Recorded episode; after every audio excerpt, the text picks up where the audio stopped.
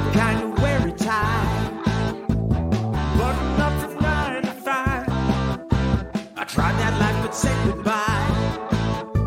I'm not always polite, but I get the job done. Who says world can never? I'm simply unprofessional.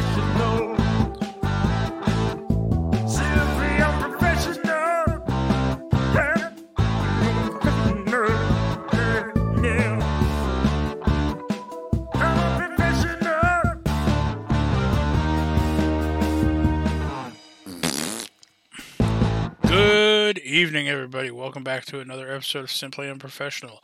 I'm your host, Webby. Join me tonight. We got Devin. Hey everybody, what's up? Devin, it's just me and you with no Rob this week. Last week it was me and Rob without you. Yep.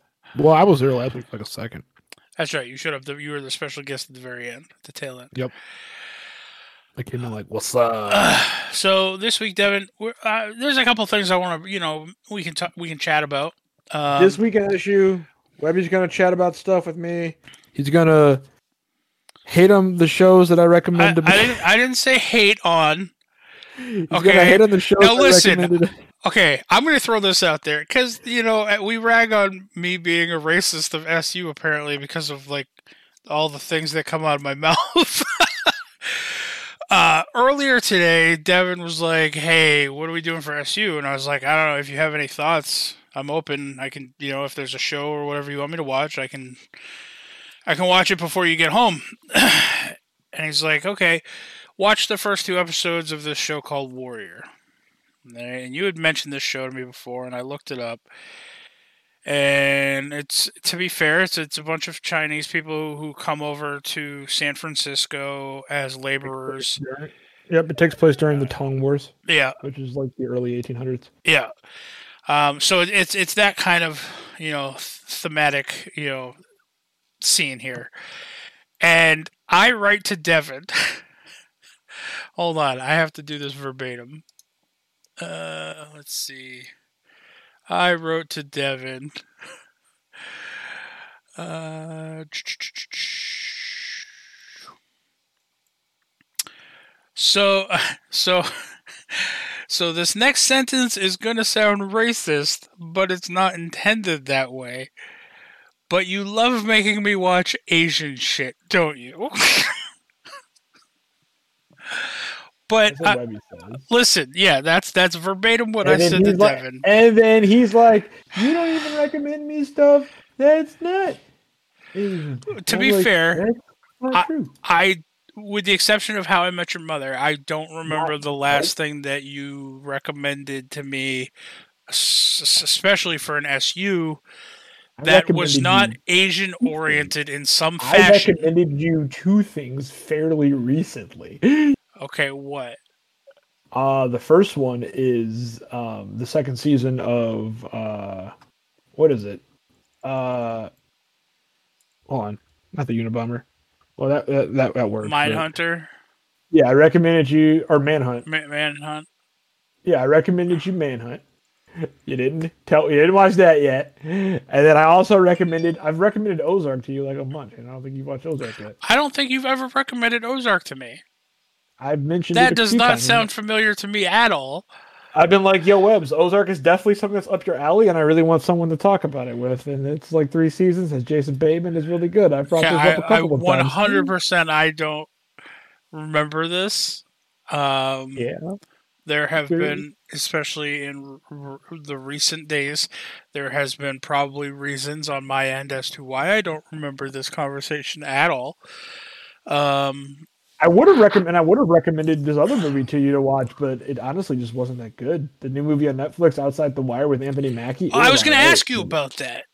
It wasn't that good. Oh man, I watched it. It because it, wasn't. looked I mean, it looked good. it's fine to watch. It's just like, like after like five minutes, you're like, oh, I get where this is going, and then you're just like, okay, this is cool. All it's right. it's not like it's not bad. It's not like a waste of time, but I, I guarantee you when you put it on, you're gonna start doing other stuff. Well, okay. So since you recommend, let's start with the war with Warrior. or the Warrior. I don't remember which one. Warriors, just warrior, Okay. or warrior, just warrior. Sorry. First off, when I went to my site that I go to and I typed this in, there's a lot of things that pop up with Warrior in it. So that's why I Yeah, started asking you the random questions afterwards to make sure I was getting the right one. Yeah, I mean that makes sense. You know, you're Um, gonna get a so- lot of things. Since you are the one who recommended the Warrior to me, why don't you go ahead and start talking about how, like, essentially what the, at least the first two episodes, because that's all I've watched up until uh, I mean, so that's far. I, I don't think that's as far as I've gotten myself. Like, well, well, then um, why don't you I've- go ahead and give us a rundown of essentially the premise of this show up up till then? So the premise of the show, um, I read you the synopsis here. The premise of the show is, you know, during the Tong Wars, it's which is like the late 1800s at this point in time. Um, his name, I think is what his name, Assam. Assam- Assam, yep. Yeah, Assam. Yeah, his name is Assam. Spelled A H S A H M, like two words. Um, one second here. Um,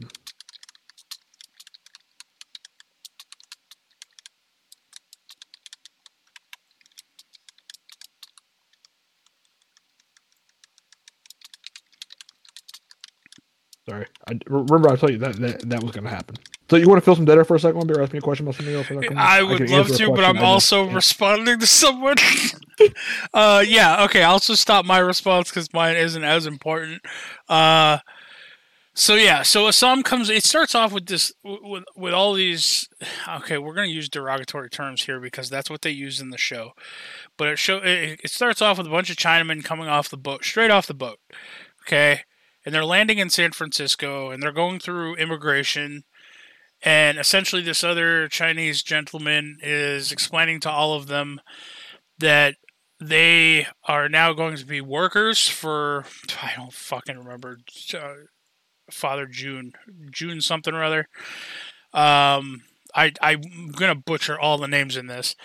Um, but he essentially bought all of the people on these boats for they compared it to like a bottle of cheap wine and this, that, and the other thing.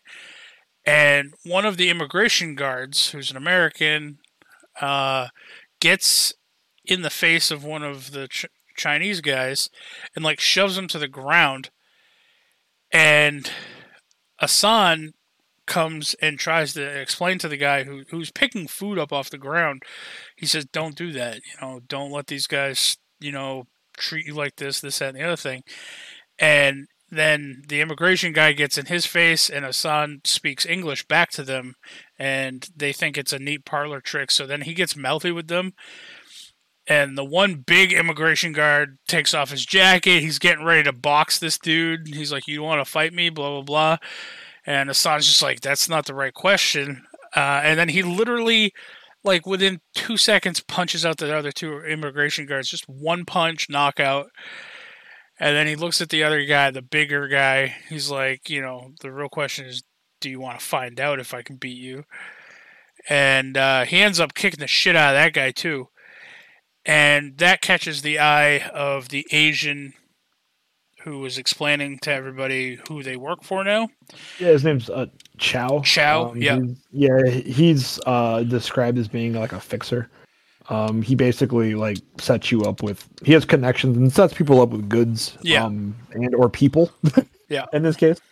Uh, yeah. Anyway, so when he finds out, when Chow finds him out, he pulls him aside and it's like, hey, you know, don't don't let them know that you know how to speak English. He's like, it's just gonna cause you problems, you know. Um, and then he he's like, I'm, you know, I'm gonna take you somewhere somewhere special. He winds up taking him to, um, the like the leader, the Tong. Yeah, he takes him to uh, Young Jun, um, who is the the uh, the, the daughter, not the son of the leader of the Tongs, who's Father Jun. Yeah. Um. So then, when he gets there, you know. Now I will say, hold on. I will say, with the exception of Assam, who you're supposed to like because you know he's badass. Was it Young Jun? Yeah, Young Jun. Fucking favorite character. he is like your typical. If you if you were to watch like an Asian, like a Chinese martial arts movie that takes place in China, and there's just like that one triad gang member with his collar popped and he's just acting super cool. That's this dude. This guy acts super cool all the time, and then you find out later on, like by the second episode, you find out he's kind of a psychopath, but in a fun way. I don't. I mean, that's an odd sentence to say, but it's true. Because man, he did not stop stabbing that dude when he died. When he was dead. No, and then it was like, like, yo, he's dead. And he's just like, he lifts his head up and just slices thirty. He's like, yeah, you're right. Yeah, you're right. but I mean, we find out cool too that they have morals. Like, well, I mean, not morals per se, but like a code. Because like, we're jumping ahead a bit, but there was a shipment of opium, right?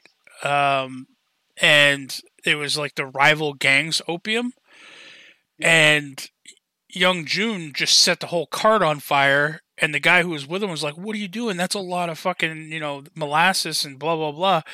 And Young Jun's just like, "We're not thieves, and this isn't a robbery. Like we're we're here to make a point. We, we're making it. So, wasn't a message, but I mean, yeah, I mean, and oh, you're breaking up again.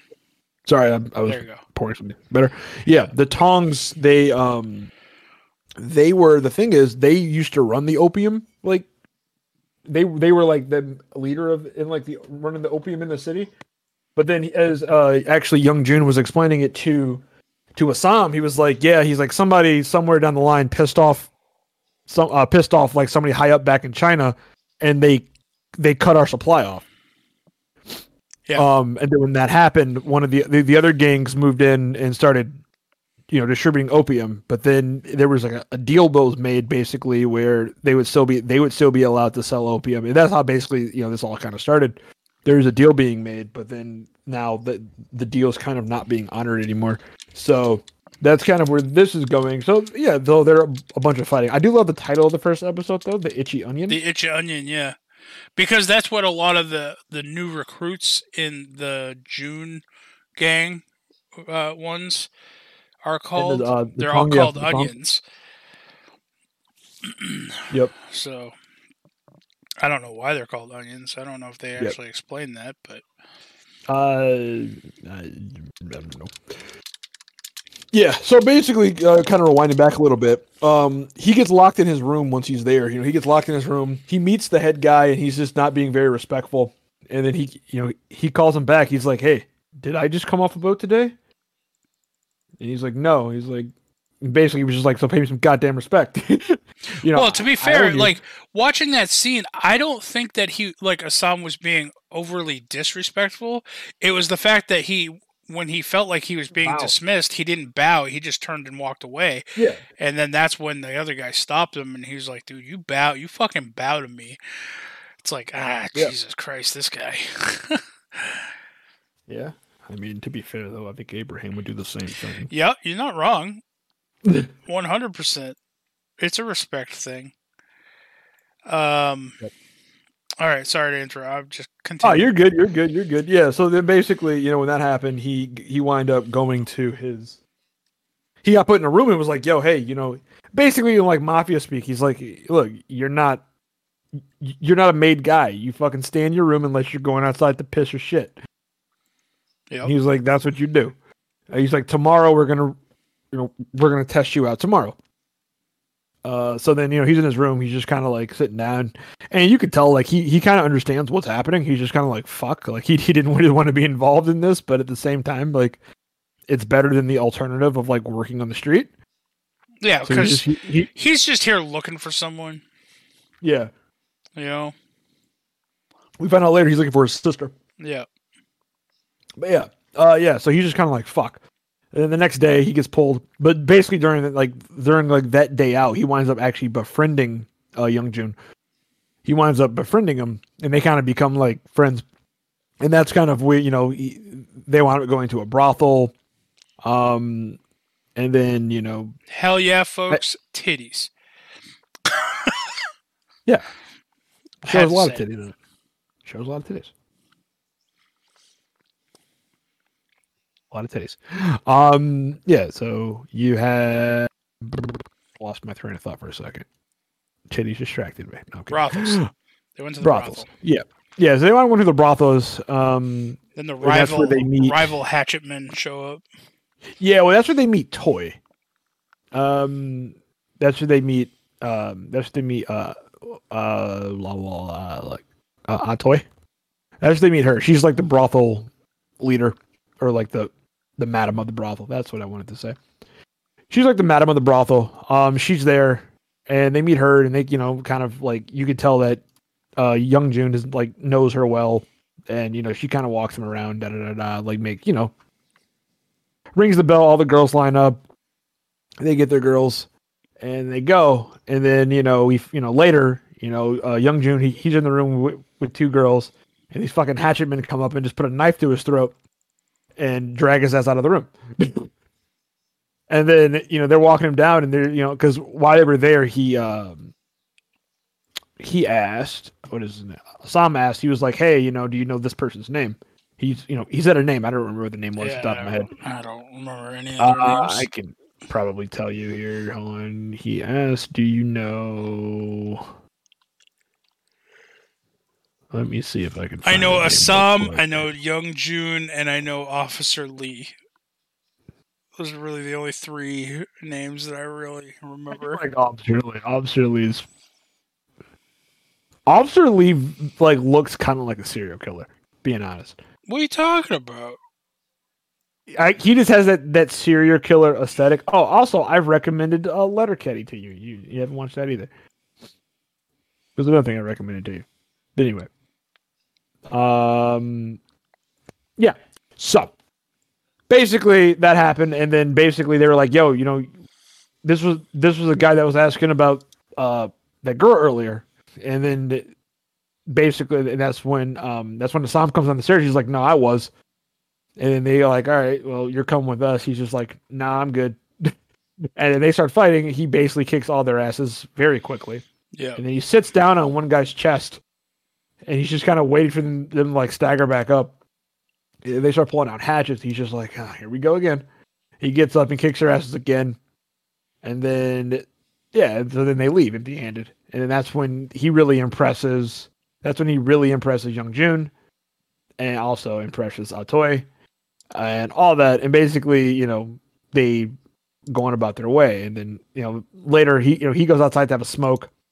And then like Atoy comes out and she's talking to him. She's just like, you know, I forgot like how the speech went, but the, but the basic premise was, you know, like he was like, you know, you sold me out, and she's like, no, I didn't, and he's like, well, if you didn't, one of your girls did, and then and then she's like, anyone would know better than to speak their business in front of horse, Yep. and I'm like, I mean, that's a good point. That's a good point. like I feel like I was arguing that case in court, and I was like, well, I mean, sh- she makes a good argument. She makes a really good argument. You're kind of just asking your business out in front of horse. Um, and then you know you can tell that, that there's some chemistry there with, with those two. Uh, and then he winds up leaving. They go back, and we see him kind of get become like you know he gets his suit. You know he, he gets his suit And he becomes brand. like a. Yep, he gets a branded in a suit. He gets branded. Um, and yeah, let me see. Now, I will say, while all of this is happening, there is an Irish pub in the neighborhood, and they are very anti Chinese because the Chinese are taking their jobs for far cheaper. Yep. And, uh, And Lee's Lee's the only one who's like being like intelligent. He when like when they're like I think have they have in episode two I think, but like when they're walking through, they're like he's like oh it's more crowded than usual. Like yeah, well the you know the other officers like yeah you know the you know the Chinese keep coming over and taking our jobs for cheap. They can get like ten you know they can get ten Chinamen for the price of like one of us, and you know whatever. And he's just like, well, isn't that the like why are they blaming them? Like isn't that the fault of the people hiring? yeah, yep. He's like, I mean, that's the fault of the people hiring them. That's not really any of the Chinese fault. But anyway, so why this is happening? Um, later to that night, that same night, or later to that like that night, the um, these two Irishmen beat basically beat bludgeon uh these two Chinese men. They bludgeon them with hammers and like bash their skulls in with hammers.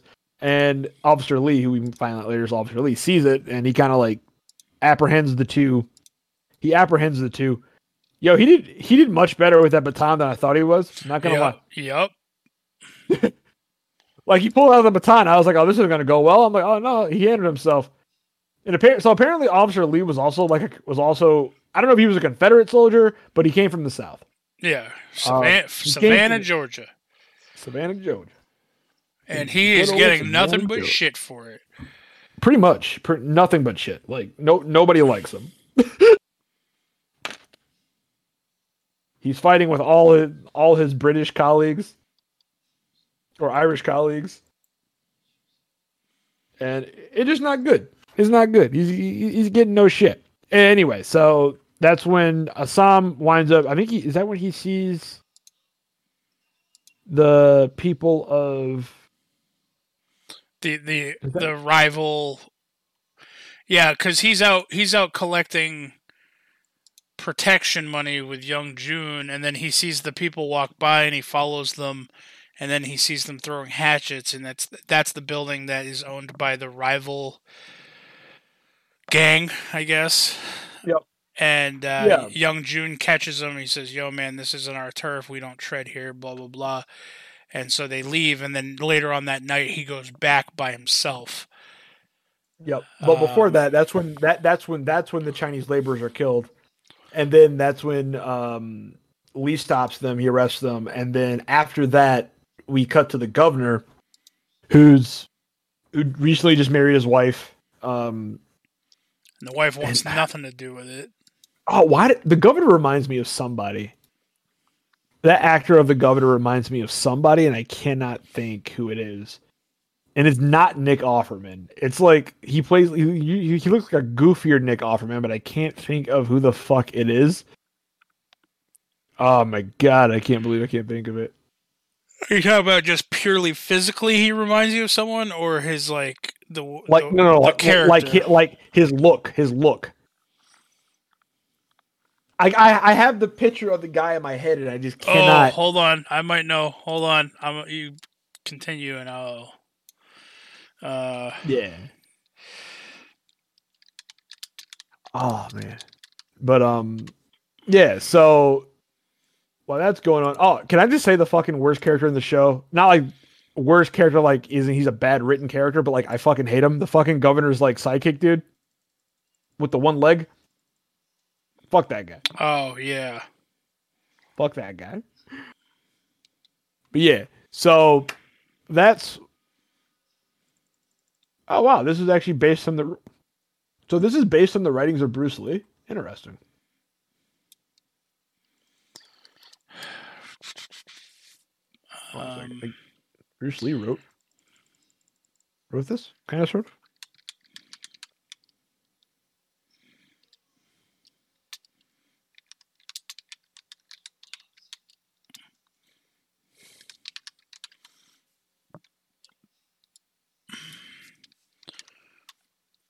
Hmm. Oh, I made something else real quick. It is based on an original concept and treatment by Bruce Lee. Oh wow, that's really interesting. Hmm. So this show is actually based on. Apparently, uh, Bruce Lee was like writing, like was writing, I don't know, a movie or writing a novel or something. Yeah. Okay. So yeah, in 1971, Bruce Lee had developed a concept for a television series tentatively called Assam, about a martial artist in the American Old West. He was having trouble pitching it to Warner Bros. and Paramount. According to Bruce Lee's widow, Linda Lee, Lee Cadwell. However, Lee's concept was retooled and renamed Kung Fu, with uh, David Carradine, uh, um, or uh, cast in the lead role. But Warner Brothers gave Lee no credit. Warner Bros. stated that they had for some time been developing an identical concept created by two writers and producers, Ed Spielman and Howard Friedlander. Sources the reason Lee was not ca- uh, was not cast was in part because of his ethnicity, but more so because of his thick accent. In 2013, Perfect Storm Entertainment and Bruce Lee's daughter Shannon Lee announced that the series would be produced and would air on Cinemax, and that filmmaker Justin Lin uh, would, choo- would choose to would choose to direct the series. Um, South Africa, da da da da. Feature ten episodes renewed for the second season. So yeah, this is actually like originally based on a. Uh, this is originally this show is based on a on the writings of Bruce Lee. Pretty interesting. Hmm. Pretty interesting. Cool. Cool stuff. So if if nothing else, when you over, I mean, people out there, people out there who are on the fence, writings of Bruce Lee. I mean, and the action scenes are, are really good. The action scenes that are there are really good. Hold on, Devin. I think I found the one that I think that you are trying to think of. I, I really hope you're right. I'm gonna post it in Discord because what would SU be without some sort of visual context clue? Yep. It's the is it is it this gentleman on the left?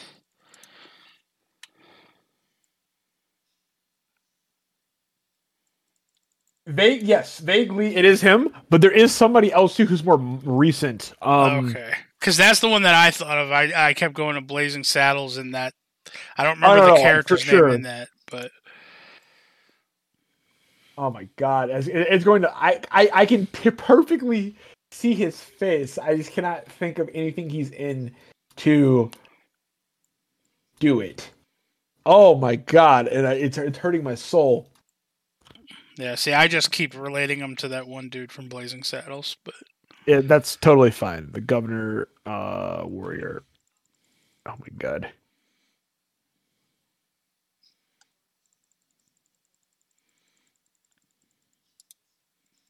He was the governor, right? the mayor. He's the mayor, not the governor. I keep calling him the governor, the mayor.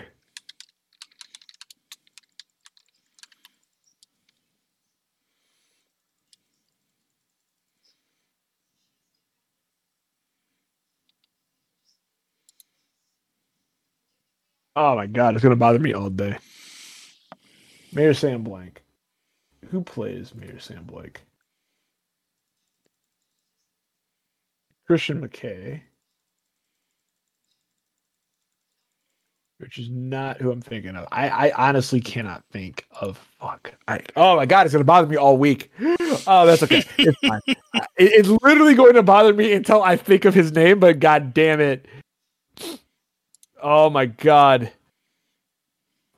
Anyway, all right, whatever. It's not important. It is and it's not. It's important to me. Uh, but anyway, so uh, basically, after they're killed, um, and they find out that the the two the two uh, Chinese workers who were killed belonged to like a popular or a um like a rich guy in the city, right? Hold on, I, I think I might know who you're talking about. Maybe. Please, I hope you do, because it's gonna drive me to the fucking walls. You keep keep keep describing the show. I'll, I'll just post a picture once I find one. All right, yeah. So, uh, basically, after they're killed, uh, you know, he's like, "I want something done. I want your people. I want your people patrolling Chinatown." So then, basically, uh, the mayor goes down to the well, sends his guy down to the police station. It's like, "Yo, make a make a task force, make them assigned to Chinatown. It's their job to patrol Chinatown, make it look good, right?" So then they wind up giving it to uh, they give it to Big Bill, Big Bill O'Hare, Bill O'Hare. Uh, so he gets to create the squad of you know him and four other people. He's kind of mad about it because he he was I don't know if he was trying to leave the force or he was just trying to get off of like get like get out of Chinatown. Like I don't know if he was like on like he was patrolling Chinatown because he they say like oh you're the one that knows Chinatown the best and he was like but I was trying to get out like you know you promised me I was you know after this month or whatever I was I was getting out but I don't know if he was trying to leave or if he was trying to like leave the force or just leave Chinatown. I'm not sure which way that went. But basically, he gets thrown back in. He winds up, you know, getting a bunch of people together. Um, yeah, I mean, so he wanted to get a bunch of people together, and then one of those people was like, "Just fuck no, like I'm not doing it." One of them was really bad. Yes, yes, Yeah, Thomas Lennon from Reno 911. yes, that is who it is. Yeah. He reminds me of him so much. I don't know why, but uh, yeah. So, oh god, my train of thought is like gone, non-existent. But anyway, so basically that happens. He gets he he designed he, he's assigned to create the task force, creates the task force. Uh, he doesn't like one of the guys on the force. He's like, no, that guy's an idiot. I don't need him. So then he winds up getting Officer Lee. Oh, it's because the other Obviously- guy's an opium addict, and you want to. well, he's an they wanted to opium addict, and he's also an idiot. He's just like, I don't want him on the streets. Like it's not. Like it's not like he's not happy with anyone in the task force, but he's Well, he's like- not happy with doing the task force. He's not happy at all. He's not a very happy person. They should bring that up later. They're like, "Are you ever happy?" He's like, "I'm happy now." I'm like, I'm happy right now. Yeah. "That's debatable." what was what was that cop's name? Uh, O'Hare, uh, Bill O'Hare Bill, yeah, okay. or William O'Hare. But yep, yeah. So and we found out later that he's actually a part of like the, like if he's not a part of, he's like affiliated with like the Irish mob. Yeah. But he also gets weapons and stuff from Chow. Because Chow's, a, cause Chow's a hookup.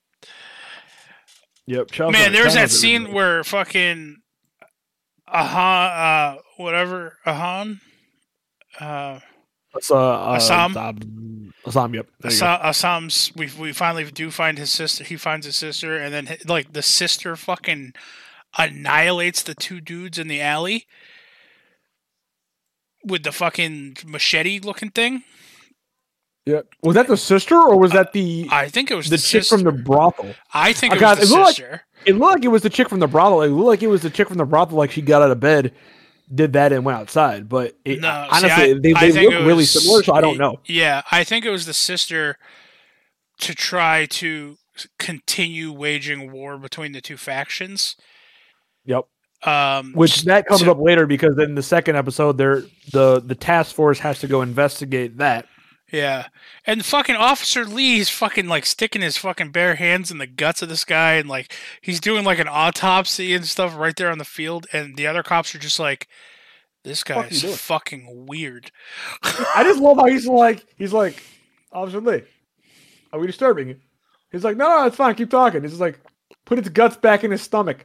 Yeah, and then when he when he goes to walk away, he's like, "What- "Whatever you just did right here, don't ever do it Never again." do that shit again. uh, apparently, like that cop just feels like essentially they're just the cleanup crew. They're there to like go in there, make sure the bodies get to where they need to go, and then get the fuck back out before the blades start flying again. Yep. Um. So yeah. Kind of his job. He's just like get in, get out, and move on with their day. Because like um at that same like opium, uh like not hijacking, hijacking. Um, when they killed all those guys, they show up there to to also investigate that. And then when they're investigating that, you know, uh, those guys, the what is it? Who's the what's the rival gang's name? Uh, Z- Zhao something or other. It's not, like there's a Z in it, or like The the, long- T. The Long Zii. Yeah. the Long Zii. So yeah, so the Long Zii show up to get their people, and he and he's like, "Oh, like you're just gonna let them just take the evidence?" And he's just like, "That's not what we're here for. We we fucking show up, we clean it up, they clean it up. It doesn't matter. Just get the fuck out of here." yeah. He, yeah, he, he he wants no parts. He doesn't. He doesn't give a shit. So that happens.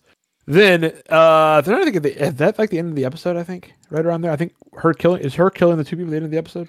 Of the first episode, maybe that might have even like- happened in part of the second episode. I don't remember now.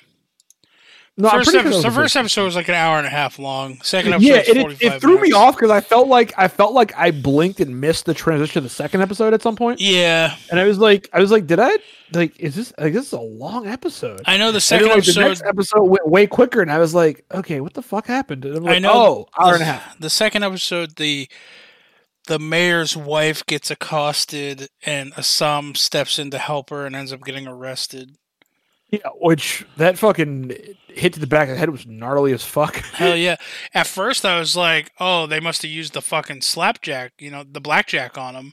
But nope, he it was just a wooden club. It was just his baton that he had in his hand because, like, he had bought some of those blackjacks that are extra weighted, and I figured, oh, that's what he got fucking nailed in the back of the head with. Nope, not the case. Just a wood old, good old fashioned wooden baton. but yeah, man, it, Laid it, him out. It, it did, you know. Especially because like he wasn't expecting it. Because like so, what happened was the uh the mayor's wife was walking down the street and she has like an Asian or or a uh, Chinese um she has a Chinese like not Valet. handmaiden a valet there you go that was the word for it she has like a chinese valet and you know she was kind of parading him like even like the uh not parading him but she was walking him in the street of like the air quotes like the hot pot like you know like the hot pot of the city where like basically all the drunk Irishmen hang out, and it's just like don't do that because you're you're just gonna you're just asking for trouble. Yeah, they call it like Uh, the pool or the pond. The pool, yeah, the pond or the pool, like it's just where everybody. I think it's like where a bunch of bars are, and everyone just hangs there getting drunk. Um, and yeah, so like they did that, and then like one of the guys trying to talk to her, and she was ignoring him, so he just walked up and started beating the shit out of beating the shit out of her valet, and then he like threw her to the ground, and another guy came up, and that's when uh Assam came in and started like, cause she was earlier like Assam saw her stand like she was window shopping or just standing there, and she dropped her glove, so he grabbed her glove to go take it back to her, and he, he happened upon that, so then he winds up breaking up the fight, and then like literally down the street, the cops are interviewing some people. They see that Officer Lee her, runs over, pulls the pulls you know two of the guys off, pulls pulls the two Irish guys off, and then they hit him and knock him down. And then that's when Assam winds up, you know, he gets, you know, he's still in the fight. He knocks him, you know, he, he knocks them both out. And he's like helping her off the ground. And then that's when Bill just comes in with the fucking club. Starts swinging. And they're like, yo, no, no, Bill, you got the wrong guy. He's like, nope. Yeah, even All Officer Lee was telling him, "You got the wrong guy. You got the wrong He's guy." like, nope, all I saw was a Chinaman beating up on you. He's like, no, that wasn't the guy that hit me. He's like, nope, that's not what I saw. yeah. Like, oh, okay, I, I see where this is going, Bill. Oh hmm. man. It's a very racist show. Okay, for all the listeners out there who want to, you know, jokingly say that I'm racist, go watch this show. This this show is full of racism. History is full of racism, people. Okay. Jeez, I'm not racist. Never forget that yesterday was also history. You can you can combine those two if you so would like to. That's right. But anyway, more importantly, so that happens. So And then Assam's in jail pretty much the rest of the episode. Yeah, Assam's in jail and he's just not talking to anybody. He's acting like he doesn't know what he is. They wind up putting him down as uh John like, Chinaman. Well, yeah, like so Lee's trying. He's like, "Yo, you know, give me a name. Like, can we get a translator? Can I we feel do all bad this?" for Lee. Like he's, trying he's to be a trying good to do his cop. best, right? He's Yeah. just trying to do his best. And then Bill comes over. He's like, he's like, "There's your protocol of this." Bill's like, "There is." John fucking Chinaman. John Chinaman, write it down. That's who you are. And then he just drags Assam away. drags him into the basement, and just chucks him in the cell. He's like, "All right, there you go." So then she tries. So then um, it cuts to this episode's more focused on like. So they wind up leaving him there. Uh, the tong leave him in there because they're like, "Hey, this takes some heat off our back because you know the cops are looking at us for killing the two Irishmen in the alley." yeah. He's like, "This, you know, this takes heat off our back. You know, he's a hothead. We don't really know him like that. Leave him alone." And then uh uh young tong or young young young young Young young, Jun? young, young, young Jun there you go yeah young Jun is he's like he, he he's actually like really like trying to be like friends with with Assam like he actually likes Assam he's like yo like that, that's not right like we need to we need to do something about it you know Yeah. but it's also like it's his dad telling him like to shut the fuck up so he's just kind of like uh, okay yeah. uh, yeah. But then you know, so they're trying to communicate with uh with Assam, and Assam's just like not talking. He's in the basement. They a couple people try different times, and then we wind up getting the uh the mayor. She go the mayor's wife goes see the mayor and tells her like, hey, they got the wrong guy. You do something about it. And he's just like, hey, shut the fuck up. Basically, like, shut the fuck up. This is your fault. You were parading. You were parading and Chinamen around town. This is what happened. you know.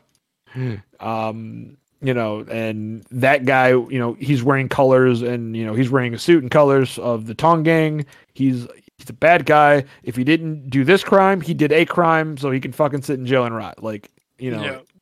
basically. That was like his whole like his whole speech. Um, and then he winds up and then she winds up leaving, gets pissed off and leaves. And then she runs to her dad and her, you know, and she tries not to worry her dad because it makes it seem like her. It seems like her dad didn't sell her, but kind of sold her For the rights to put down a fucking the railroad. No, not the railroad. It's the the street trolley tracks. yeah, yeah, yeah. the street trolley. Yeah, yeah. yeah. Like so for that, the goal. It, and it wasn't like he didn't sell her. He promised, like the mayor promised. Hey, like the mayor promised, like, hey, you know, you know, if you do this, like, you know, if if you give me your daughter's hand, and da da da da, you know, you'll be the first one to have access to the street trolley. So he did it, and then he's like, now he, you know, he's coming to see him like, hey, you know, you're not keeping good on your promise. I have all these supplies that are just sitting here. I'm losing money by the day. Like this is going to ruin me. Yeah. You know, and then and then basically like the mayor's assistant's all like, well, my my calculations, you were already fucking ruined before we said anything. Uh, dude, that assistant guy is a fucking Asshole? scumbag. he is, and then like he left. Like even the mayor's like, he's like, hey, like you know, I gave him my word. You know, what's going on? I feel like he has his own agenda even behind the mayor. Like, Oh, for sure he does. Fuck that guy. For sure he does. So y- yeah, yeah. So he's sitting there chilling. So he's sitting there and he's just like, yeah, you know, they, they leave and you know the guy leaves and he's just like, okay, it's time for me to uh do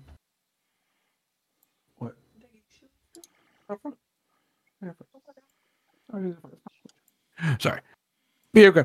Yeah. So when that happened, uh basically after that he's just like hey you know it you know it is what it is it's you know i'm you know he's like he even says like he's like he's like oh i'm working on something you know business can be difficult give us a couple weeks you know i'm working on something like he's like he's like he's dealing with the business end more so than the mayor is like you know what i mean yeah. so that happens, and then yeah, so then he leaves. The you know she winds up leaving, and then she goes down to the police station herself, like, hey, you know, I need you. You know, I want to see the prisoner now. And then Bill's like, ah, this is highly unorthodox, and she's just like, look, make it happen. I'm the governor's wife. Make it happen, right? Yeah. So he takes her down, and he's like, all right, I'll give you, you know, I'll give you some time. So she's trying to talk to Yeah, he's like, Sam. I'll give you a few minutes, seeing as though that's how long it'll take since he doesn't understand a word you say. Yep. So she goes on there. She's talking to Assam like, "Hey, you know, come on, they, they're really trying to put this on you. I know, you know, I know you're, you know, I know you're you didn't do this kind of thing." And he's just kind of sitting there, not saying anything. And eventually, she winds up like she asks him about the murder, and he's just like, "I'm not a murderer." He's just like, uh, "I'm not a murderer." He's like, "I don't." He's like, "I didn't do that." And then she finds out that he can speak English, and then she's just like, "Well, why don't you tell them? Why don't you talk and do that?" He's just like, "To them, I'm already guilty. Like nothing I say is really going to change that. It doesn't matter." And I'm trying to think like where did the episode go from there? Because That's pretty much the end of it.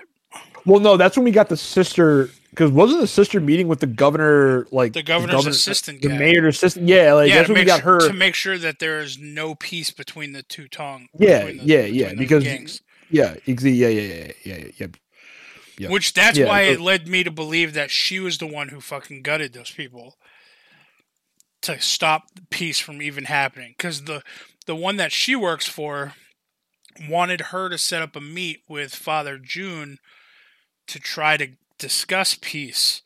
Yeah, to like renegotiate their treaty, like Yeah. that they had. Yeah, and you know, he, and, he, and he's just like, you know, I've been down this road before. I'm old. You know, I, I this doesn't end well for anybody.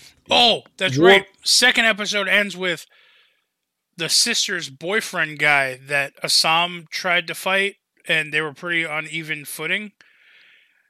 Uh, him and Chow showing up to that other cop at the harbor. Yeah, yeah, yeah, yeah, And- yeah. And then he fucking just shoots the he shoots yeah, the he cop. he makes a sh- he makes the cop shoot himself using like weird karate moves. yeah, he makes the cop shoot himself, and then he just gives uh he gives Chow the gun, like, hey, here you go. Yeah, and tells him, tells him to clean up the body. And then that's that's where the show ends. He, it, it ends with Chow just letting out a sigh, like, oh, "This is my life." Chow seems like a really int- like okay. I will say, Young Jun, one of my favorite characters. I just, for whatever reason, I've always hated the trope of like that triad gang member who acts to be who tries to be super cool, but this character seems to pull it off. Like he is the super cool. He seems like he's always wanting to have fun, and that you know he he is about the business, but he has fun doing it, kind of thing. And he's a psychopath. Assam, you know, okay, typical badass, like whatever. Until I learn more about his background, I'm not super invested in Assam as a character. Chow, I like Chow's character because he he seems to be playing all sides. I even like Chow's philosophy, you know, because you know they bring like uh him and when he's when they're in jail, him and live the fast, die rich. girl. Yeah, he's just like he's just like you know, he says something, and she's like, she's like, a stupid man would do that. She's like, you you'd be better off trying to, you know, live a long life. He's just like, huh. he's like, there's no long life here. You, you know, I'd rather live fast and die rich. Yeah, you don't come to America for a long life.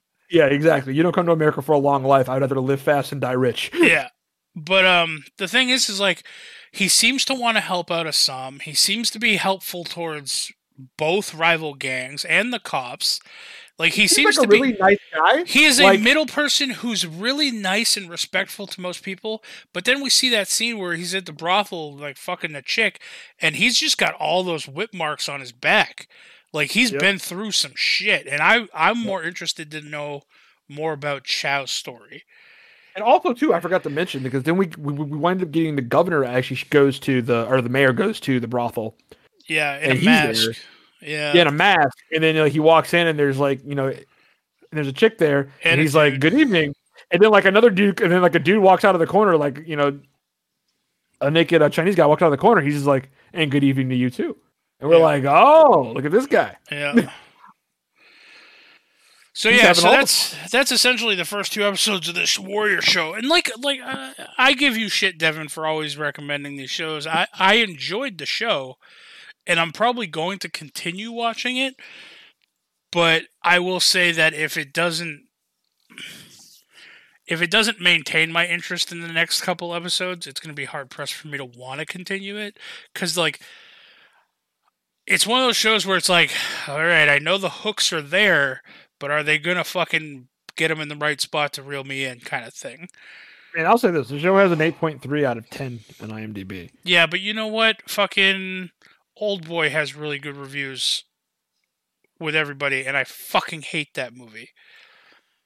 I Well, this is not old. Boy. I understand that. Boy. Like I don't. I don't. like, I, I I'll don't follow. give you cri- that. Like old I don't follow is. critic reviews and. and to be fair, the original old boy still the one that's no, the original old boy that's subbed like that automatically lose point. That one has an eight point four. The fucking Josh Brolin old boy has a like a five point five. It's, Well, it's whatever, they both that- suck. sure. The old the old boy I watched was the original one, the Korean one. Don't you hate subtitles? I do. I fucking hate everything. I hate Yeah. old boy.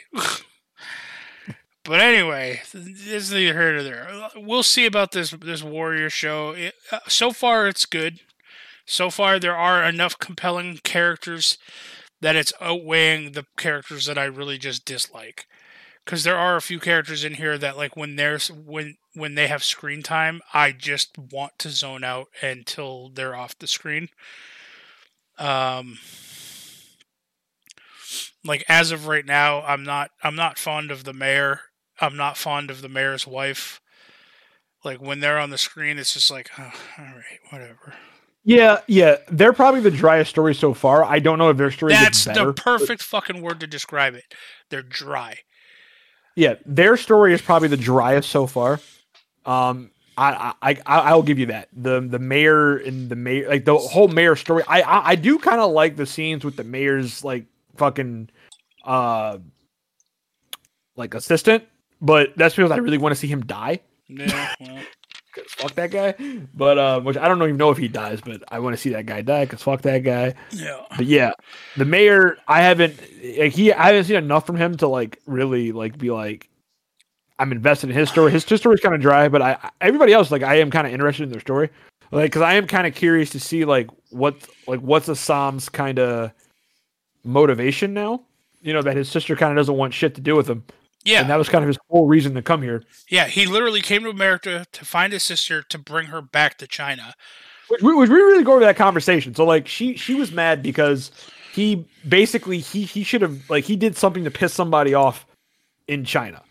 Um and basically to save his life, she fucking married the guy who was pissed off at him and wanted to kill him. Uh and then basically like beat her and raped and raped her like every night. Um and then, you know, he was supposed to be this big bad warrior and he never came to save her. I am eager to know more about Assam's past as far as why they call him the warrior and like like what acts did he actually do that gave him that title like how badass really was he sort of thing Yeah, like yeah, I, I, Assam has enough hooks where I'm kind of I'm interested to see where he's going. Um, I, I, I like seriously, I If would young like to if see. young Jun dies, I'm out. That's what, that's where I stop.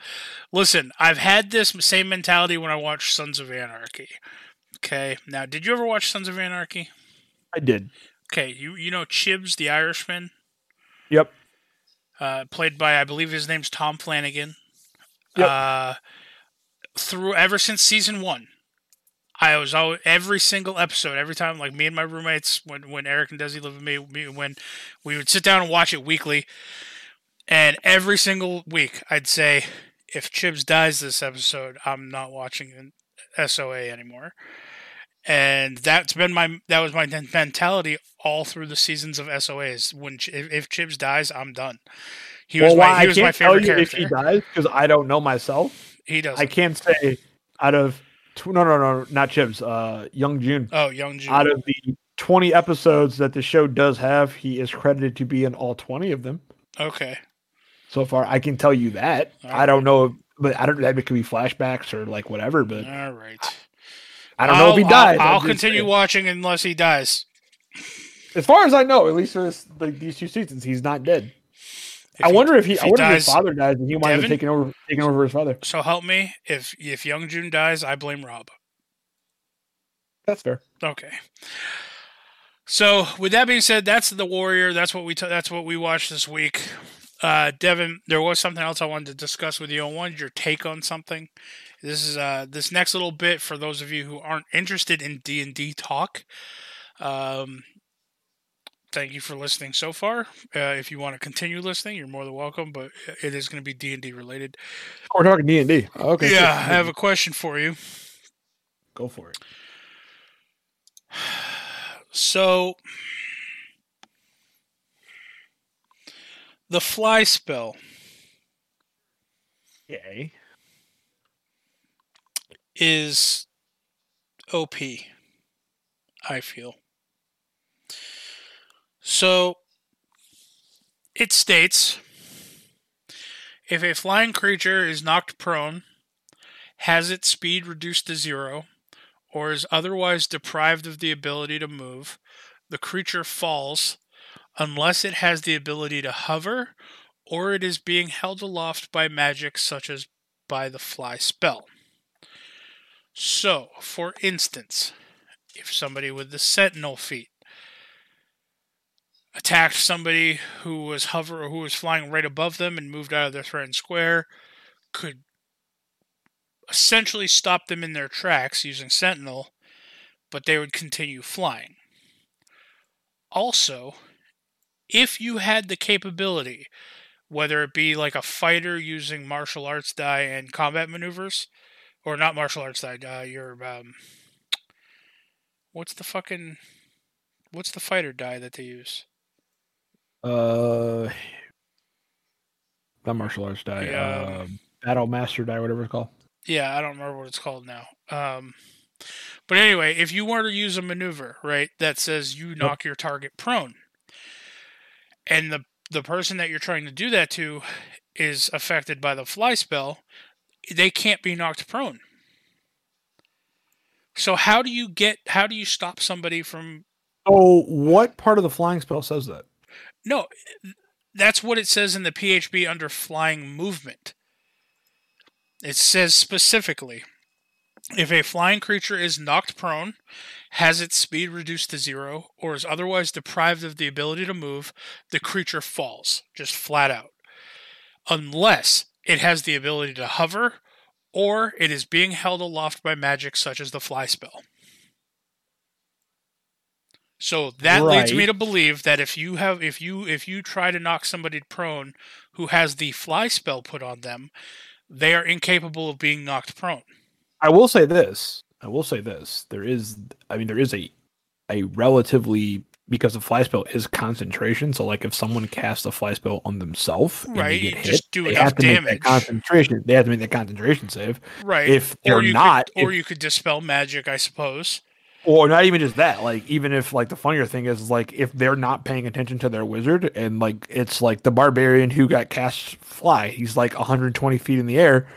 you know, he spent two rounds like going up. He's like, "Oh, I'm to dive bomb next turn. It's to be crazy." And you're just like, "Oh, well, the wizard casted on you. I hit the wizard. He takes 40 damage. He can't make that save. Now you're just to fall 120 feet to your death."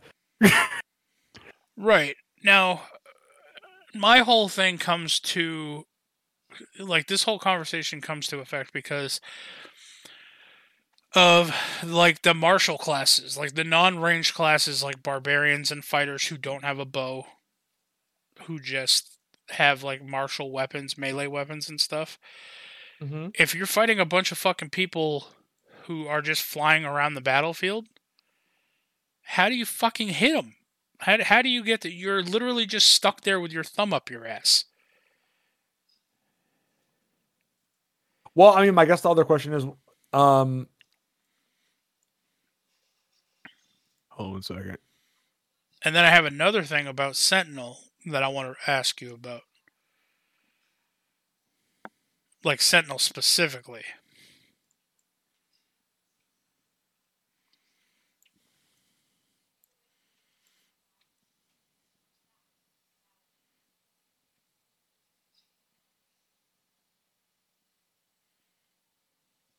Go ahead with the sentinel. So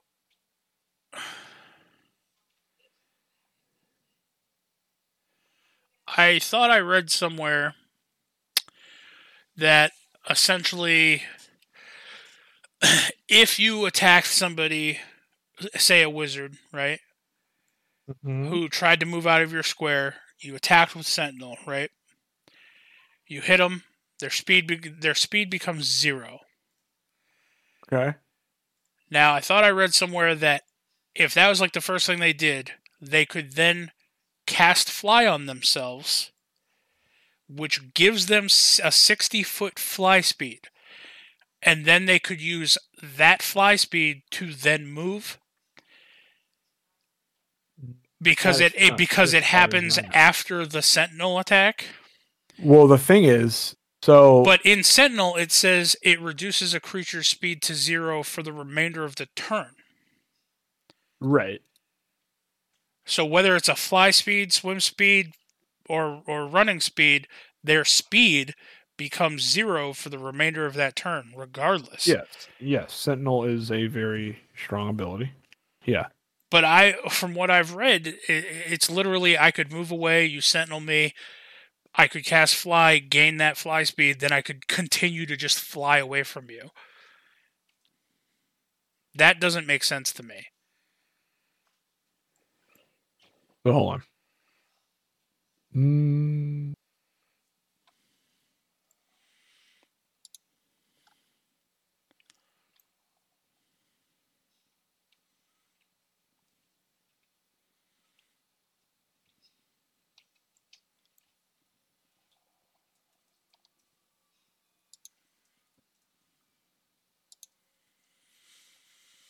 trying to figure it out.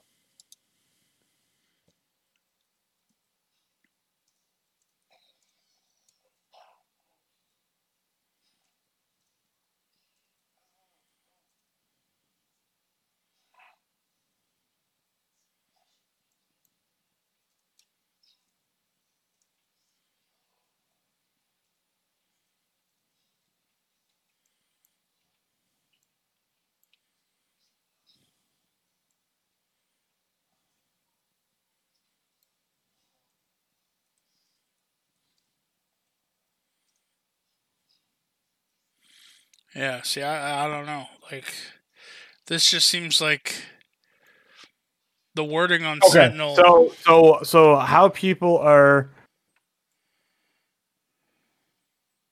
So okay, so how it is, it it does. So the how people are saying it is Sentinel with that speed. Sentinel is how it's done. Is their speed drops to zero? Let me read it real quick here from the actual book. Hold on.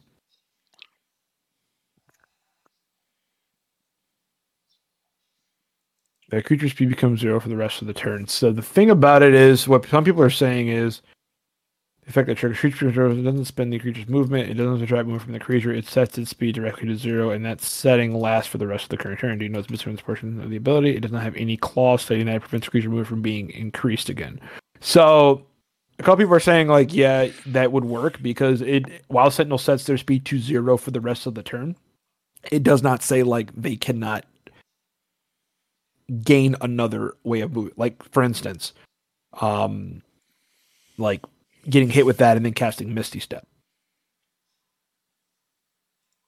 You technically would still have zero speed, but you also gained a different way of movement, so you would be able to do that.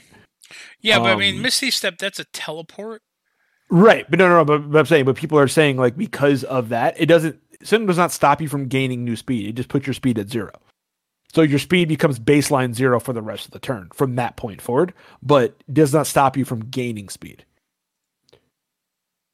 So if you then cast like haste, or you cast, or I don't, I don't know what haste or whatever gives you speed, but I'm trying to think of something that gives you speed Fly. besides like fly. Well, like yeah, like so fly technically would work. They could do that, but they would it would they would still have to move. It would still subtract from that movement. So like if they can move up to sixty feet, you can't move. You know, it's you can't. You would subtract what they moved previously from that sixty feet because you can't obviously you can't extend past your your movement per turn, per action. Right, but if they hadn't moved yet and they were just about to they hadn't moved yet, then theoretically, yeah, like you could, if you hit them with that, you could theoretically, if they cast fly, they could, and just like fly away, like technically, uh, and how, how people are saying it. This seems like something that Donnie brought up, and no, it was brought up to me. by Well, I mean, it, it, about things that are going to be happening in the home game. Like Austin mentioned it to me specifically because it's going to come into play with the Sentinel feat that I have. I will say this, I will say this that you, I, I mean, it is. So the way people are breaking it down is they they are saying.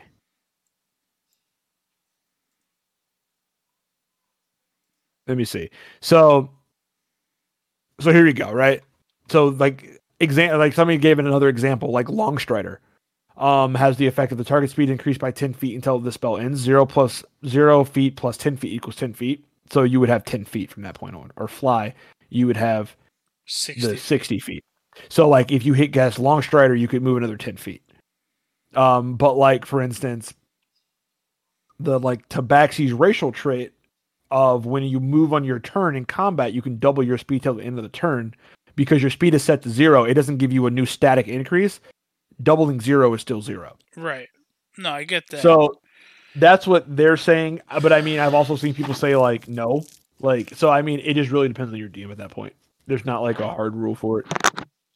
Unfortunately, I Uh, see it. I could see it either way, but I mean, well, like I jokingly asked, I, like I, I- told Austin, I was like, so this just means that every character, every enemy we go up against is going to have the fly spell now. this is just generally why I I dis. This is generally why I dislike. Uh, what you got? I it's a good it's a good ability, but I generally dislike the Sentinel feat. I think it comes in handy more often than not, but it's very it's, a matter it's of very- it's it's one of those feats it's one of those feats in the game or one of those abilities in the game that is very good but it's obviously built for a certain type of character but it's also can get abused by other classes if they want to uh, other people it's it's built for your frontline tank to like make sure they don't get behind you and they stay in front of you and right, which is with you. essentially what my character is. right which is totally fine like and that's that's fine right like But like my But- characters, so I play an orc, right? An, Right. Or, an orc bear totem barbarian, yep and I have sentinel, and I use a two-handed maul for a weapon. Okay. Now that is the only weapon that I have is a two-handed maul. Essentially, I do not have a bow. I do not have a ranged weapon. So if we're fighting a bunch of things that just start flying around, I literally am going to sit that entire combat with my thumb up my ass. you have a javelin I do have spears, but they are not magical. So, and a lot of the stuff at this level we're fighting has, um, either resistance or immunity to bludgeoning, slash, Non- piercing from yeah. non-magical weapons. See, I would say like, see, I would say if your DM designs an encounter like that, knowing what you got, like that's kind of jank. But I mean, Hmm. I mean, I guess the other option is if you have multiple multiple attacks, you could technically attack with one, stop them, and then grapple them. Well, no, not not using the sentinel, sentinel feat because that's an that's an reaction. You wouldn't be able to use an action. Right, Like but you can't use the sentinel thing if as they're moving. If they're already in the air with the fly speed, well, if they have the fly speed, once you hit them with the fly, if they're using the fly speed and you hit them, they're already at zero. Like they Right. can't. Yeah, I get more. that, but I, I'm talking more so if they're if their way of getting around me is to move away, make me waste my sentinel feat, and then them casting a fifth level spell on themselves to fly the rest of the way out. I get that, and yes, they are wasting a fifth level spell just to get away from me. But it's more so the fact third of level. I, I guess I'm gonna have to get a bow or something because like Fly's third level. is it third level? It's third level. Oh, either way, I just like Yeah, I mean, look, look, look. I'll be honest, right? If I'm, I'll be honest, and this is just my my my personal opinion as a a player and a DM. Um, if your DM puts you in a situation where because you have one feat, every enemy you go up against has something to directly counter that, that's not good DMing in my book. I will say that. Now, I will say this too. I do not agree with, like, logistically. Oh, so I uh, my last totem thing that I took was the the wolf totem. So what that allows me to do is if I hit somebody with a melee attack, or if I hit somebody, yeah, with a melee attack, as a bonus action, I can just knock them prone. There is no there is no saving throw for it. There is no check for it. Yeah, It's Yeah, simply really- yeah. I knock you prone. Yep. But now I don't agree with the fact that even if you have the fly spell on you, if you're within my melee range, I should still be able to knock you prone. You can. No, a flying creature no, no, being no, held by the fly spell no, no. cannot be You- knocked you- prone. No, no. You can still be under the effect of prone. You just float. They float in the air. They would still take the effect of being prone. So they would still have to use their half their movement to stand to like regain their ability to fly like normally. So you could still impose the disadvantage of them being prone. They're just not grounded on that prone. They're just floating in the air. So then what would that would how how would that affect my my additional attack, my extra attack? Would they be prone? You would still, yes, they still technically, in, in my opinion, they would still be prone. Um, so like, let me hold on a second. Let me pull it up real quick again. So, flying creature, five E.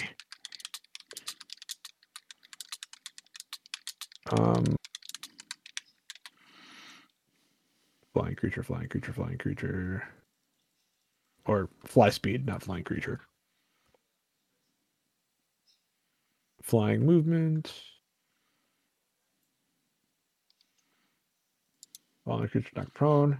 If a flying creature is not prone, has speed reduced or otherwise deprived its ability, the creature falls unless it has the ability to hover or is being held aloft by magic as the fly spell. So all that's saying is they still are under the condition of prone. They just float in space. They just float in the air uh, via fly. So they can still be knock prone. The flying movement, all it says uh, if a flying creature is knocked prone, has the speed reduced to zero, or is otherwise deprived of its ability to move, the creature falls, unless it has the ability to hover or it's being held aloft by magic, such as the fly spell. It does not say that the fly condition or the fly spell prevents them from going prone. So they're still technically prone, they're just not on the ground. But they are prone. So if you're in range of them, you would still get the advantage of the prone. Per the rules again, the if the DM says I don't agree with that, well, I mean the rules are out the window. But that per the rules, under flying movement. Nothing that says that it doesn't say like the creature is not prone unless you know the creature is not prone if it has all this da da da da. And then it says, you know, it, it, it the prone is because it's negated by having being held by magic or having the ability to hover. Okay. because the, the the the unless it has like it says unless it has the ability to hover or is being held aloft by magic is followed by is followed is following the has its speed reduced to zero or is otherwise deprived of the ability to move the creature falls so it says the creature falls unless it has its ability to hover or is being held aloft by magic so all that says to me is that they do not fall but they are not immune to being prone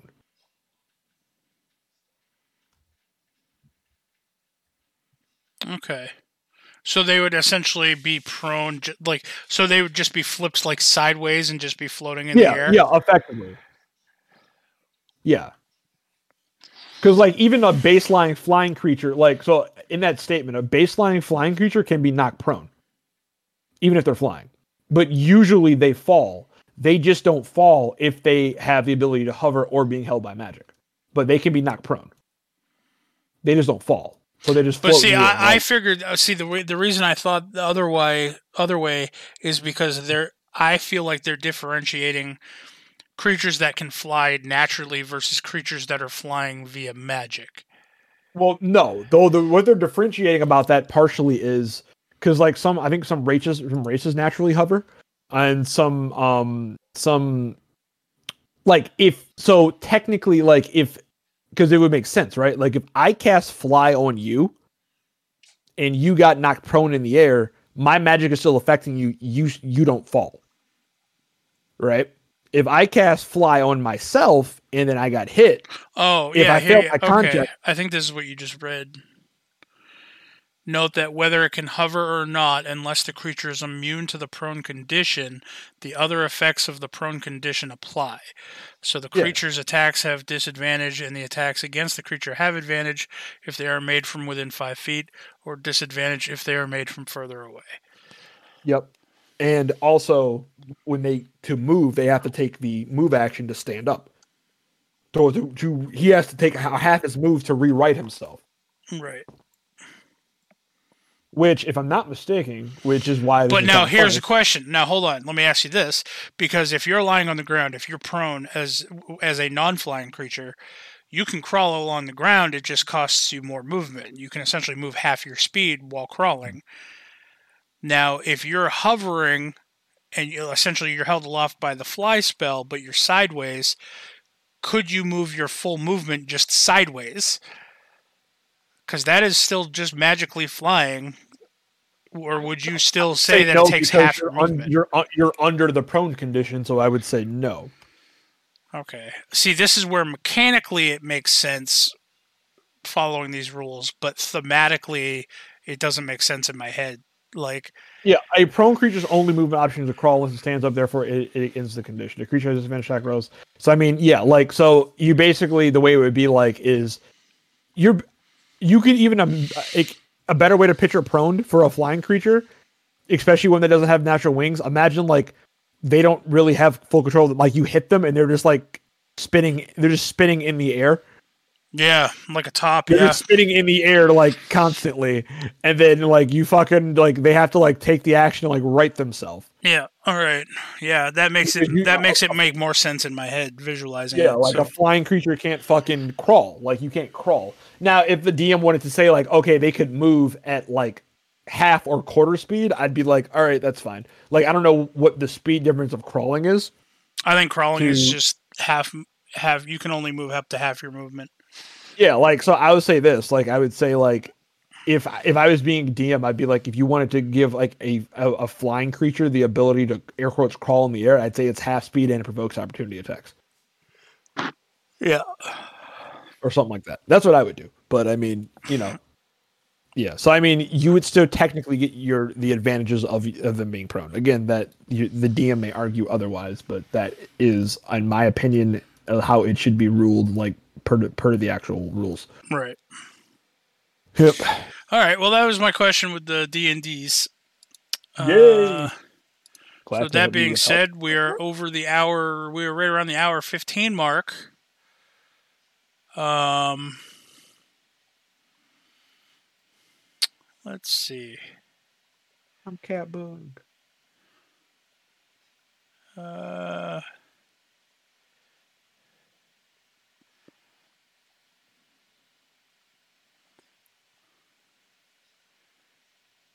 uh, I was gonna ask another question. I don't remember it now. Was it D and D related? No.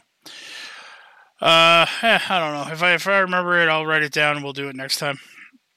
All right, no Uh, problem. Bro. But with that being said, uh, Devin, have why don't we get a life advice from Devin this week? Life advice with Devin. Uh, hmm.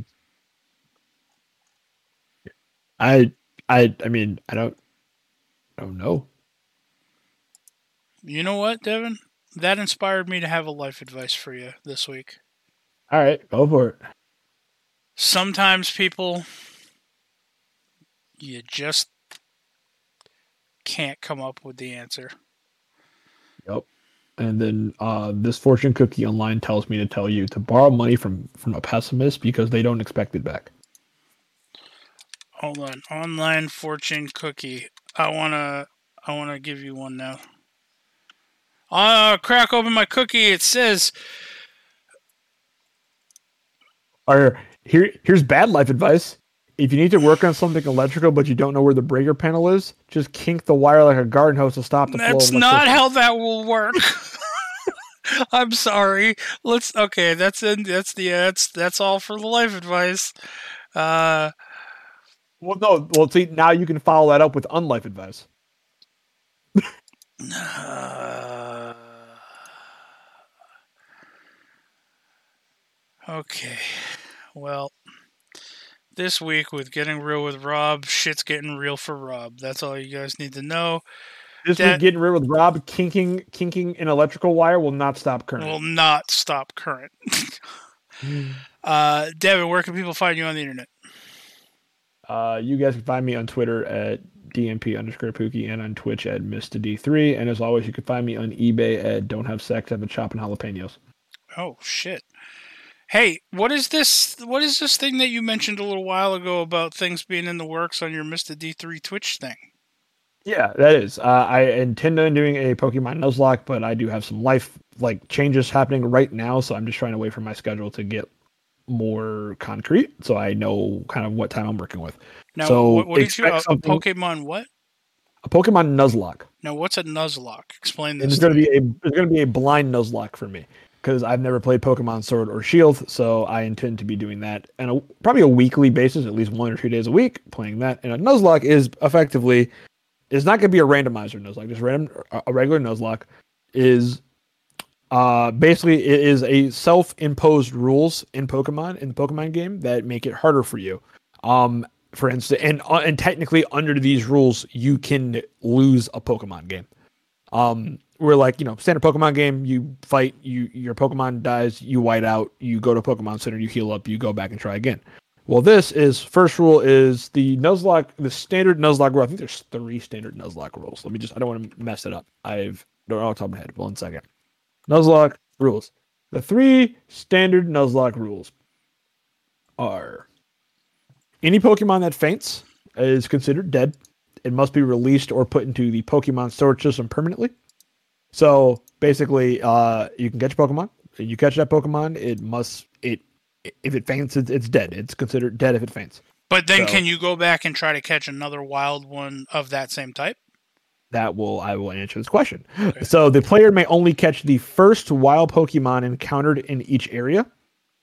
Ooh. So all the different routes, you only whatever your first encounter is, which is a little bit more difficult in Sword and Shield because there's overworld encounters, which means there's Pokemon that like pop up on the screen, you can see what's there. So I intend on having like a blindfold or something. that When I get to like a point, I'm gonna spin around, put a blindfold on, and like run to the wild randomly and see what happens. Um, and yeah, you know if I if if you catch it, you got it, cool. If you kill it and while battling, you don't get a you don't get an, an encounter for that route. If you kill it or it runs away, you it's considered a failed encounter and you don't get one for that route. Also, too, because you have to capture the first, you only get one chance at the first thing you see. You have a really hard time balancing out your team for like the next gym. You're like, for instance, like if you pick like the fire starter. Well, if your first gym is a rock gym, you're gonna have a hard time because you're weak against you know uh, rocks weak against or fire's weak against rock and ground. So you're like, well, what do I do? You know, usually in regular Pokemon games, I can just like try to catch something that would give me an advantage. But if I don't run into anything that gives me an advantage, well, I'm in trouble. Right. So it's those are, and then the, the third rule that is not is optional, but people, everybody kind of does it. Um, is you have to nickname all your Pokemons for the sake of having like a, a stronger emotional bond to them. So you actually care if they die to some degree. Is that something that not a, a lot of people do in Pokemon? Is name their Pokemons? Not everybody does. Some people don't. Some people just play the game. Like usually, usually when I when I play through, like the first time, I don't usually name my Pokemon, and then like the, like the second time through, I'll usually like name them. Like I'll pick a theme for the name. Like one I named like one time I named all my Pokemon after flavors of ramen. Oh, okay. So I so I had like like, like zesty chicken and uh, beef. Right um, yep. So yeah, blackout whiteout's game over. The starter Pokemon must be. It doesn't have to be randomly chosen, but usually the starter Pokemon you can make it randomly. These are all optional rules. Um, starter Pokemon is randomly is randomly chosen. You like roll a dice and you just get what you get. Um, the harder version of like the only route is you, you catch the first Pokemon after each gym battle, which means you don't get an encounter until the first gym, which means you have to beat the first gym with one Pokemon.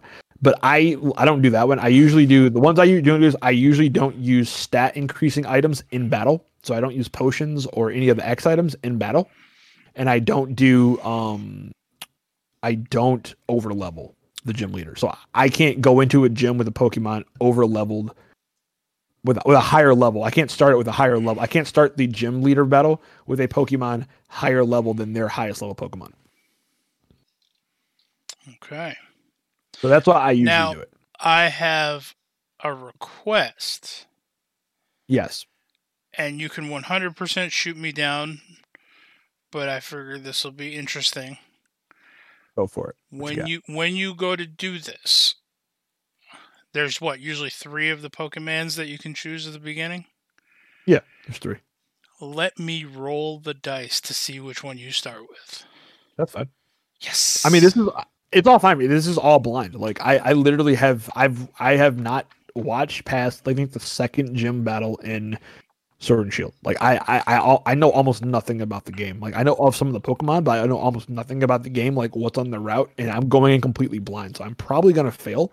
And my objective is to do this do this until I succeed. So if I fail like 40 times, I'm gonna be restarting from the beginning of the game like 40 times. Like that's the objective. Well, I just I just want to roll for your first attempt. I just want to roll the. I want to be the one to roll the dice to determine who you get. That's fair. I'm okay with that. Cool. That's cool with me. Who do you But know? alright. Who do you know who the starter Pokemons are in that game? I do. It's Sobble, Grookey, and Scorbunny. Cool. I know nothing about any of those, so it'll be good. Uh, here. Here. I will send you a picture of Sobble, Grookey, and Scorbunny. Hold on. And I will tell you which one I like just based off of the appearance. You're gonna like probably like Sobble the most, I would say. So this is Sobble. don't. Oh, I like bunny rabbits. He looks surprised. He looks like he looks like he's surprised, but also dropping a deuce, and maybe surprised that he is. Hold on. Gro. I gotta spell his name. I think it's K E E. Gro- Grookey. Grookey. That's what it is. There's Grookey. And then Oh, he looks like a weird tree monkey. he is a tree monkey. That's exactly what he is. And then there's Scorbunny here.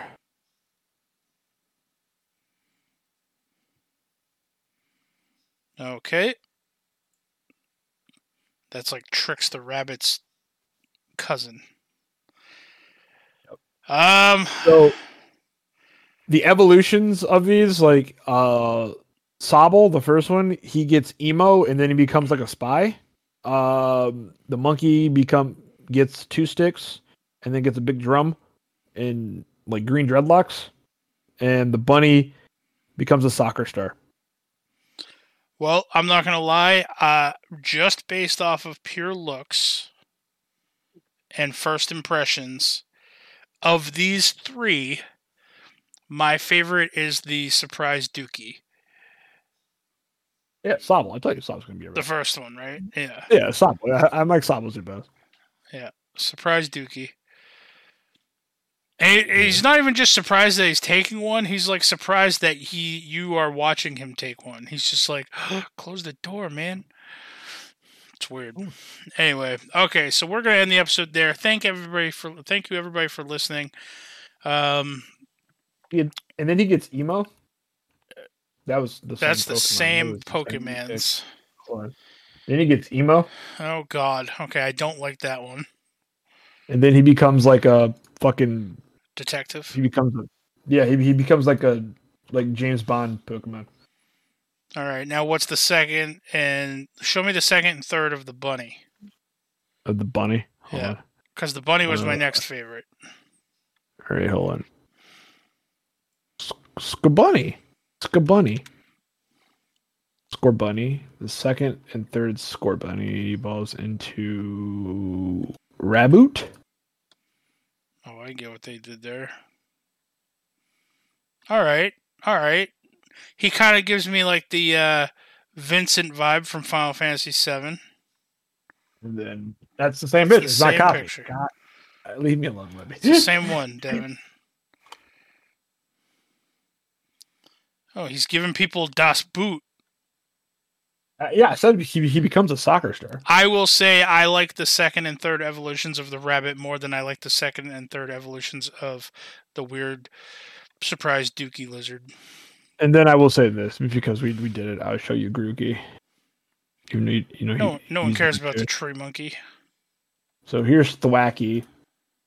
His his his his middle form. His It- uh, two it sticks. did There's two sticks. It does hold two sticks, but this picture doesn't have the two sticks. It Them's are has his drumsticks, man. Oh, I like him. He angry.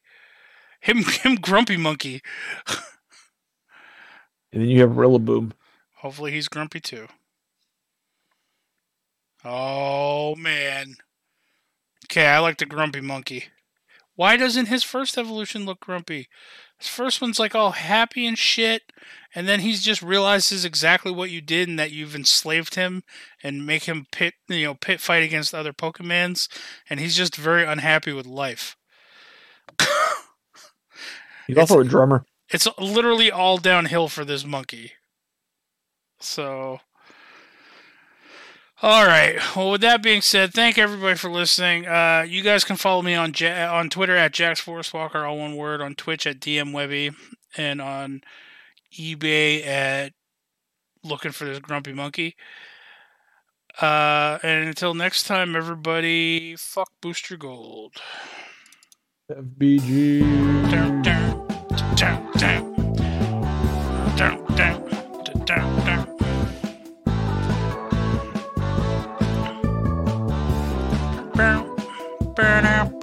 Grumpy monkey.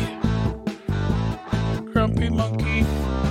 This single coming out. Grumpy monkey. Surprise dookie. Grumpy monkey.